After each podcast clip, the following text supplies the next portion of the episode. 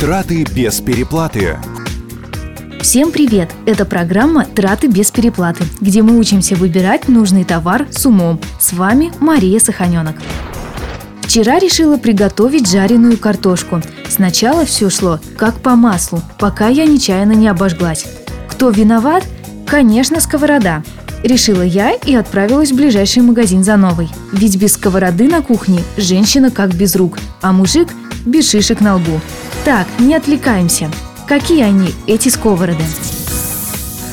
Перед походом в магазин лучше определиться, для чего вы собираетесь использовать сковороду. Иначе вам прямо у прилавка придется размышлять, взять ли жаровню, сковороду-гриль, где жареная пища получается еще и здоровой, или вообще сотейник. Но если лишних денег на весь арсенал сковородок у вас нет, хватит и классической.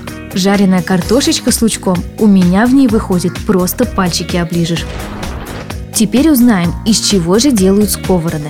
Всегда стоит держать в голове золотое правило – чем сковорода тяжелее, тем лучше. Чугунные сковородки в этом плане дадут фору остальным. Да, они долго греются, но также долго и держат тепло. Поэтому стоит такая сковородка может дороже брендовой утвари.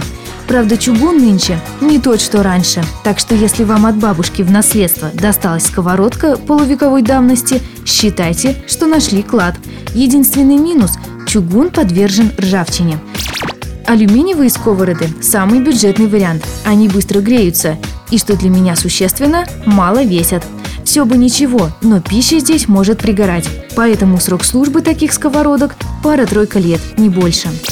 Третий вариант – сковороды из нержавеющей стали. Они не боятся механических повреждений и ржавчины.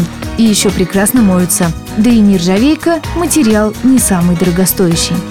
Конечно, многое зависит от того, что находится на дне сковороды, а именно от ее покрытия. Самые популярные – два Тефлоновая обладает антипригарными свойствами, которые превосходят даже чугун. Срок службы такой сковороды составляет около 3-4 лет при правильном уходе. Но есть существенный минус. Если такую сковороду поцарапать, лучше снести ее в мусор. При повреждении тефлон начинает выделять канцерогены. Керамическое покрытие царапин не боится.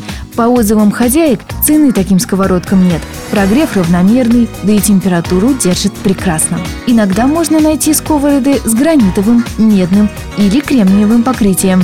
Но это настолько редкие экспонаты, что не стоит на их описание даже и время тратить. Очень важный момент. Сковороду нужно обязательно выбирать под определенный вид плиты. Да-да, не смейтесь. То, что отлично смотрится на электроплите, совсем по-другому ведет себя на газовой. Для последней вообще лучше подбирать сковородки с насечками на дне. Так пища прогреется равномернее. Да и вообще, дно у правильной сковороды должно быть не менее 4 мм. У алюминиевой вообще лучше 5. Все остальное, по-моему, просто кусок жести. Есть еще пара важных мелочей. Догадались? Правильно, ручка и крышка сковороды. Главное, чтобы она надежно крепилась, имела клапан и не виднелся соединительный болт. И не забудьте перед покупкой осмотреть сковороду со всех сторон, чтобы избежать неожиданностей вроде бугорков, царапин или вмятин. Вот, в принципе, и все, что нужно знать о сковородах. Ах да, чуть не забыла. Цены. Стоимость самой простой сковороды начинается сегодня от 300 рублей. Но, быть может, я просто не все магазины обегала? В любом случае, выбор за вами. А я, Мария Саханенок, на этом прощаюсь. Удачных покупок вам вместе с радио «Маяк».